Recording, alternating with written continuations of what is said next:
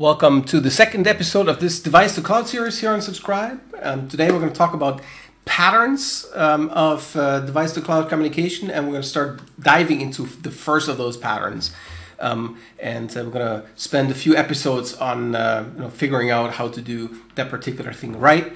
Um, but let's talk about the patterns first. Uh, four patterns, which I believe are representing a fairly exhaustive set um, of uh, how to communicate between devices and the cloud.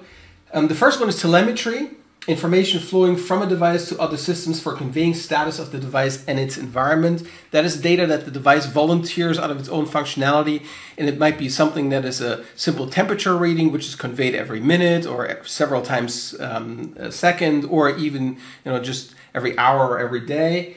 Um, or it might be something that is a more complex sensor reading, a photo, even a video stream that's being pushed down in a one way fashion from the device into processing systems, which might be picked up by one processing system, which might be picked up by many processing systems, depending on how, what you want to do, and then also might be evaluated immediately or might be evaluated later down the road and might be stored and then evaluated in the context of something like big data. Um, inquiries is something that the device needs right now for its functionality, to realize its functionality. So, the joke example that I'm using for that is uh, the internet connected toaster, which you turn on, put in a toast in the morning. And uh, one of the fun- wonderful functionalities of that thing is it toasts the weather, a cloud or a sun, onto, or a snowflake, onto the toast. Of course, the device doesn't know that so it doesn't know what the weather forecast is. So it inquires with a remote system for what the weather uh, is going to be likely, and then we'll go and execute that based on that information. So anytime the device needs to have some outside information that it can't possibly know, it starts an inquiry and then gets a response. That response might be sent and retrieved immediately with little latency, or it might be something that takes a little bit longer to inquire. So there's no implication on you know immediate REST response as an HTTP. It might be something if you have a bidirectional protocol that you may want to send, and then it may take a minute even um, to go and fulfill even longer. Command is exactly the opposite or opposite side, opposite way around. Um, you have a service on um, in the cloud, or you have a control system that sits on the factory floor or uh, in City Hall, if we're talking about smart cities, and that wants to go and actuate something. It wants to turn on all the street lights, or it wants to go and uh, uh, change configuration values in a machine.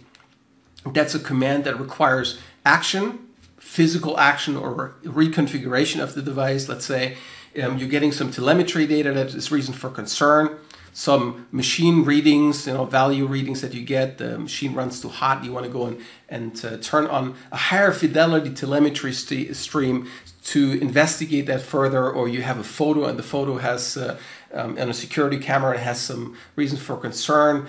Um, then uh, you or you the the motion sensor gives you something you may want to go and turn that camera on to higher uh, frame rate so that's a command, something that requires immediate action that's initiated uh, by demand of a control system, which might be the cloud system. And then you have notifications. It's the opposite um, of uh, telemetry, where you have data that's existing in the world, telemetry in the world that is being told to that device because the device is interested in it or should be interested in it.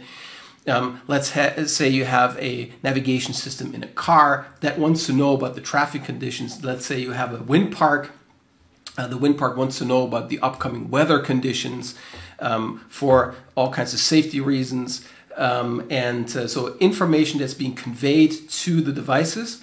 Um, none of these patterns imply a particular um, assurance about delivery. They might be the delivery assurance, assurance might be best effort or lossy, even. Um, in the case, certainly, of telemetry, which is sent every second, loss is usually okay for some messages uh, with notifications, that might also be the case. Some of those things are critical, so you need to have um, higher assurances, and that is independent of the pattern. Really, you can have notifications which require um, high reliability, but even without um, you know immediate feedback that you want to go and process. A notification is a one-way thing where the device decides whether it wants to act. A command is something where someone has decided decided that the device ought to act, and so that's the difference. And then you want to go and have some feedback um, based on this. So this, I believe, is a fairly exhaustive set. Oh, by the way, notifications obviously could also be a video stream, an audio stream that the device ought to um, sound off. Um, that is, again, um, as with telemetry, you know, whether it's one byte or whether it's a stream of bytes, it doesn't change, really change fundamentally what that basic pattern is. We're going to start homing in this episode and in the coming episodes specifically on the hardest one, and that is uh, commands, and we're going to go and investigate all the other ones um, down the road.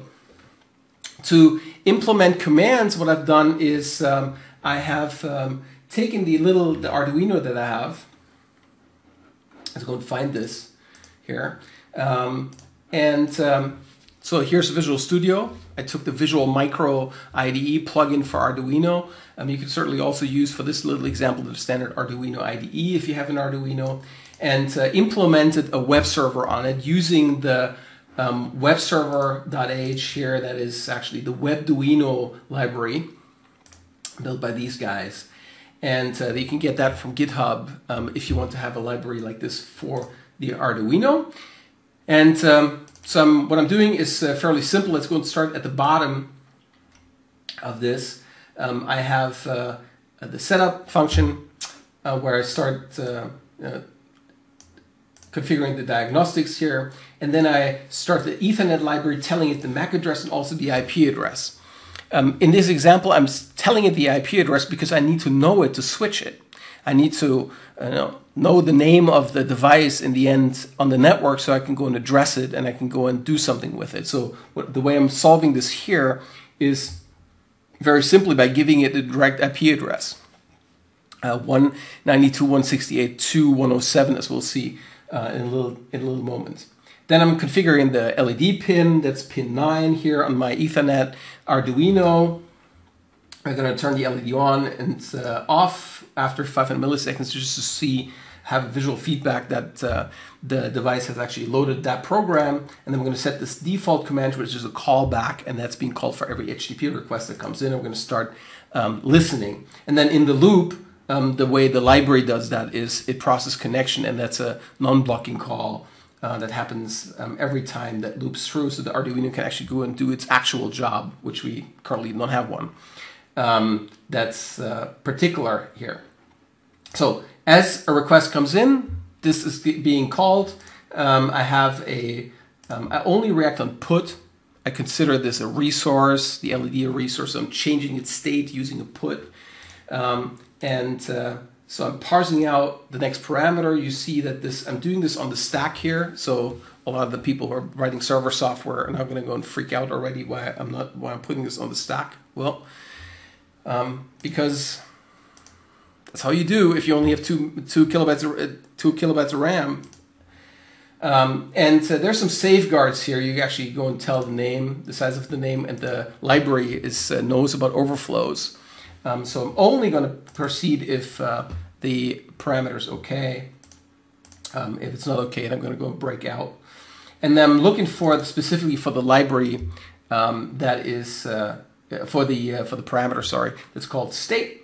And if that's true, one, then I'm going to turn the LED on. I'm going to set the pin to signaled, and uh, otherwise I'm going to turn it not to signaled. And if I can't find my parameter, or if it's not a put, then um, I'm going to go and fail out. So that's pretty much all that is to that there is to that program. Here's the IP address that I set fixed. And uh, so I'm going to go and load this onto my Arduino. We can see um, on the board that uh, it will now when the program is there, there it went. So it's uh, flashing that LED. The program is now there. Uh, and now I'm going to go into Fiddler. I'm going to turn this on. 102.168.2.107, port 8088. Execute. Wonderful. LED is on. Let's go and turn this off. LED is off. Brilliant. This here is uh, my machine in Redmond that sits under my colleague Abhishek's desk. That is my machine that I have over there. And uh, I configure the IP address of the house um, in um, the host file because I don't want to tell you the IP address of my house. So it's uh, called house, and uh, so I'm coming from Redmond, and now I'm going to turn the LED on. And I'm going to turn the LED off again. No surprise. False. And the LED's off. The way I did this, obviously, is I manipulated my firewall. So I took my LAN, my wireless LAN hub, and used the port mapping feature of the wireless LAN hub, and then mapped, opened up a hole in the firewall on port 8088, and then map that through to the device, knowing what the device's name is. So let's take a look at a diagram of this, of what I just did. In absence of any kind of security on the device, because fitting TLS, Transport Layer Security, HTTPS, onto that device is a complete impossibility due to the weight of the TLS stack. Um, I am exposing that device onto the network, which is, you know, absent all the security, encryption, signature, all those things, already a fairly crazy thing. But I'm going to do this anyway. So, and this is how I'm doing it. I go and take the device which is sitting on my network, has a known, locally addressable, well-known name, and have wired this up to my router. So now there's a fixed one-on-one relationship between that port and that device. And I've configured instead of using dynamic DNS, which I also have set up, and I'm not going to tell you the name either, um, I have um, set up this as home on the client, which and the client that we just saw for remote switching was my machine in Redmond. So that now actuated the LED by coming in with a request, went to the uh, router here. That connection gets patched through, and that can now go and switch that device. It's fairly it's it's low tech, effectively on the networking, and I'm using, as you see, um, IPv4, IPv4 NAT technology. It's a fairly straightforward thing. Again, there is no security whatsoever. That has some implications. So first of all, let's say let's talk about the security of this. Um, I, anybody can come in unauthenticated. Um, everybody can spy on that traffic. Everybody can see that traffic. Um, and everybody can manipulate that traffic who sits on the route because I can observe it and now I can go and manipulate that traffic on the uh, as well and the device will never know. So that is if you were doing this over let's say a wireless LAN on an airport, pretty crazy. So you shouldn't be doing that. Um, another way, so let's get this out of the way from a security perspective. This is horrific, but also let's say for a moment we had security in place. The device particularly this chip that I'm using here, the WIZnet chip, can do um, the 5100 can do four concurrent connections, which means the DOS attack on that little device is very simple. Make four connections and be very slow, and you're done. That device cannot be connected to, um, so it's effectively taken out because it has it has no defenses. It is happy uh, to be talking to TCP at all. And also, you can go and very easily flood it. Take one, uh, take one connection, and just send a lot of data into it maliciously, um, and just figure out a way how this little library that they that those guys build um, can be broken. And uh, knowing uh, the history of web services on the web, I am sure that that's easily breakable. So exposing a little device like this to the net to the network, so when it listens, is probably not a good idea to start with. Um, one way this is being addressed is by now taking these devices, these sensors and actuators directly onto the network, but intermediating them with local hub devices. So we now have a local hub device, and that local hub device is exposed uh, in a similar way. So you have a, this thing, and then you talk to the individual devices in the house using different mechanisms, even using wireless, ZigBee is one of the protocols, or even through Powerline, um, or a mix of those and then the local hub device goes and talks to those things. Um, that's that's something that happens. That's for home automation. That's great. Um, if you think about more complex machinery where you have subcomponents which work, um, they will ha- they will have to go and agree on a common way of how communicating through that hub and then communicating out. That's not always easy. But let's stick with this model for a moment. Again, you still have to go and configure um, a port on your edge to go and get to that device if you have many of those hubs. And right now, um, there's no, there's no, I can't see any standardization that ha- happens that takes place where you have, you know, your uh, washer and dryer and uh, your home security system and all those things being you know unified in a way that uh, that would be a common protocol amongst those. So you end up with multiple of those hubs and then you still have to go and, and deal with it addressing it. And of course now you have to go and configure all the dynamic DNS stuff which also or the DNS that makes them addressable make them findable from the remote switching which is also not necessarily easy. Of course the nirvana for all this is uh, that all the devices speak IPv6 or the gateway devices speak IPv6 and then all that NAT mapping and all that stuff goes away. But then still, you still have the problem of making those things directly addressable, which means you have to go and still register them. So there's a um, there's a whole pretty large set of concerns that's being uh, evaluated that people are thinking about in the Internet of Things space right now of how to deal with networking and how to actually make those those protocols fit for those small devices. And IPv6, this seems to be um, the biggest candidate right now. Everybody's talking about IPv6 in this space and talking talking about making those devices directly addressable and then having compression protocols for IPv6 because it's a fairly uh, it's bigger than IPv4. But ultimately, the problems remain the same in that those devices are not made to be exposed directly on the internet because you can go and overwhelm them very, very easily with traffic, even if you don't um, attack them. And then remains the problem of encryption, um, of security, where the current SSL TLS suite is really, really heavy for devices which are very very constrained and that's something that we have to keep in mind that if you want to if you still want to buy you know household devices if you want to buy uh, toys and you're still thinking about you know buying them for for 30 40 50 um, dollars or euros or whatever the currency is um, then um, those things will have to be cheap and then we'll still have those smaller processors. We can't put a pc into everything.